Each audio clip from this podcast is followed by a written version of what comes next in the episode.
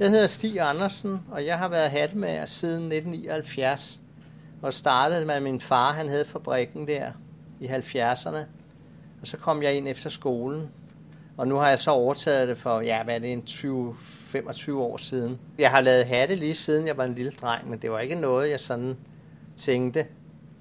Sådan, der var det mere fodbold og sådan noget, man tænkte på. Min far og ham Berner, de startede i 1946, da det var udlært. Så det er jo efterhånden, jeg er nogen 70, jeg har været 71 år siden nu.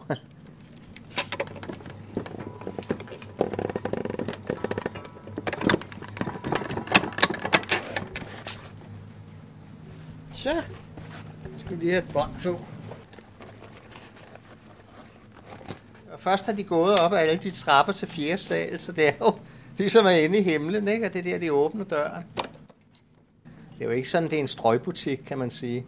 Jeg havde faktisk en kunde, der boede herovre bagved. Han har gået i to år sporet og tænkt, hvor det var henne. Han kunne ikke finde det. Og så spurgte han en nede i gården, og så kom han så op. Han var jo fuldstændig, ligesom han havde vundet i lotto, over det, han havde fundet efter to år.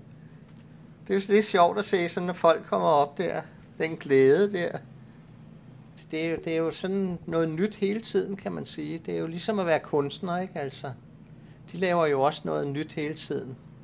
Så det er jo meget sjældent, vi laver. Selvfølgelig laver vi noget, hvor vi laver 100 per hver slags. Men normalt er det jo sådan, vi laver nogle forskellige. En af den, og to af den, og fem af den.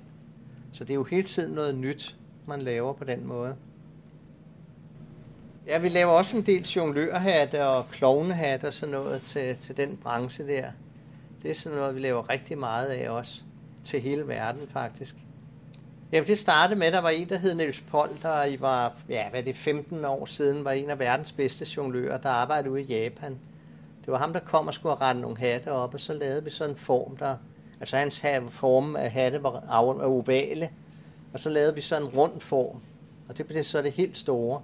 Og så han kendte jo alle de der forretninger rundt omkring i verden, og så på over nettet skrev de så, og så lige pludselig fik vi flere og flere af dem der, så det gør det, der sidder vi lidt på det marked der endnu. det er jo sådan en der, det er jo ikke en rigtig bowler, fordi den er rund. Og der kan de så bruge otte stykker, kan de kaste med. I stedet for kejler bruger de så sådan nogle der. Selvfølgelig er der jo altid noget, man ikke har lavet, men altså, jeg er der oppe på en 5-6.000 modeller, jeg har lavet, jeg har skrevet ned. Så det er en del. Jamen, det ved jeg ikke. Der er mange, der spørger om den der yndlingshat, men det er svært at sige. Jeg, har, jeg synes, jeg har mange sådan. Det er svært at sige, om der lige er en. Det, det ved jeg faktisk. Det har jeg faktisk aldrig rigtig tænkt over. Altså, jeg synes bare, det er sjovt, når man laver nogen, der er skægge, sådan i fasongen og i farverne og sådan noget der. Så jeg har mange yndlingshat på den måde.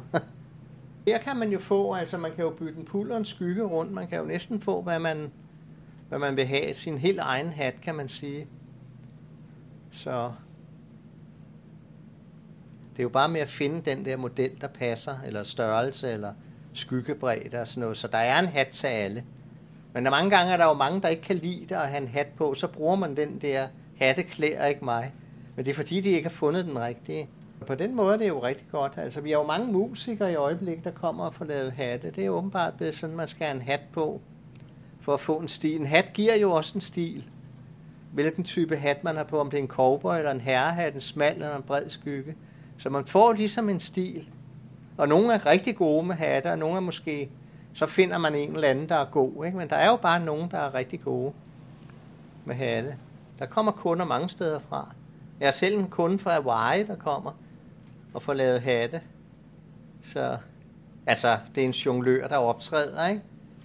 Men han har så fundet os igennem. Det var meget sjovt, det der, han sagde. Han fandt det i, i San Francisco, var der en, han mødte, som kendte en i England, som så kendte, og så på den måde kom han her til. så det virkede sådan lidt helt vanvittigt.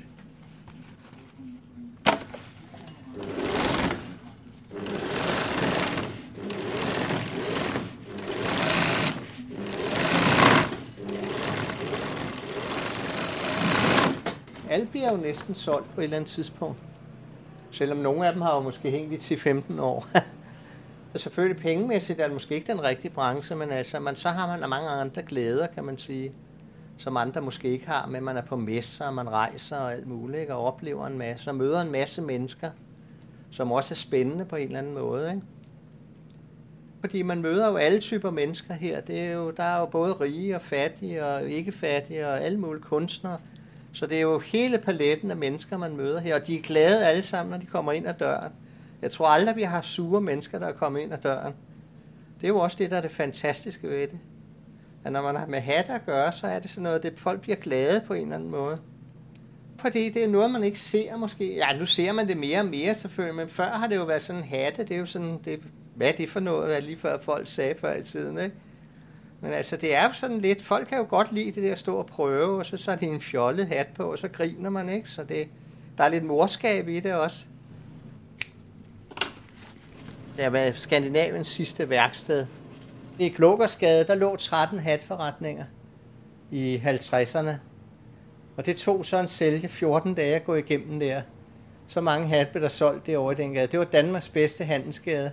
Der så kom der sådan en hel bølge der i begyndelsen af 80'erne og 90'erne. Var der meget med hatte. Så der, der lavede vi jo rigtig mange hatte på det tidspunkt. Jamen, så kom der der i 95, der gik så et dyk, der gik de over på stofhuer. Men så gik vi ind i teaterverdenen der, og så i løbet af et år kom vi op igen. Og så var vi så lige til Vibskov kom her for, hvad er det, en 10-12 år siden. Så begyndte det igen med hatte, med Soland og Vibskov og Stine Gøjer og alle de der. Så, og nu er der så lige et lille dyk igen, sådan altså, ikke på samme måde, men altså de store ligesom stoppede lidt, og så begynder de med noget andet. Der er jo mange fag, der forsvinder, og så kommer der nogle andre fag. Ja, så forsvinder de en dag, ikke altså. Så kommer der noget andet. Det er jo tiden, det kan man ikke gøre noget ved.